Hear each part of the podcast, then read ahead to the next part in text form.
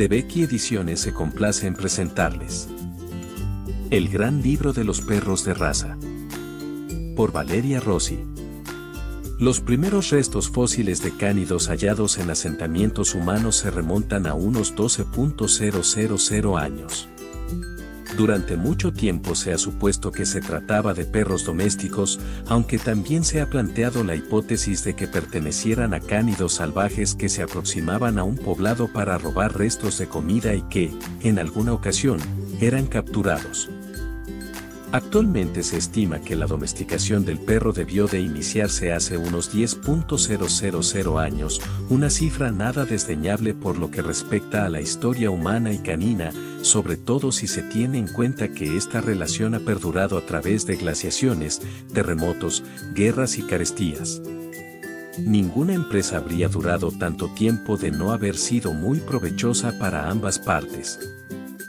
Presumiblemente, el primer perro domesticado fue un cachorro, ya que los cánidos de aquellos tiempos eran lobos de gran envergadura y ferocidad que hacían imposible toda tentativa de captura para obtener su colaboración.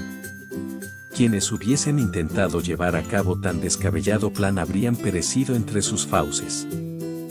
Es muy probable que este cánido, además de cachorro, debió de ser huérfano, ya que ninguna madre habría dejado que se lo sustrajeran sin haber presentado batalla. Además, tuvo que ser bastante joven, de alrededor de un mes de vida, pues si hubiese sido mayor no hubiese sobrevivido, pero no más. La idea más lógica es que los primeros hombres lo capturasen para cebarlo, con la esperanza de que no escapara y de que creciera lo suficiente como para alimentar a tres o cuatro personas. Naturalmente el cachorro creció, pero el hombre en lugar de una cena se encontró con un amigo al que no abandonaría nunca.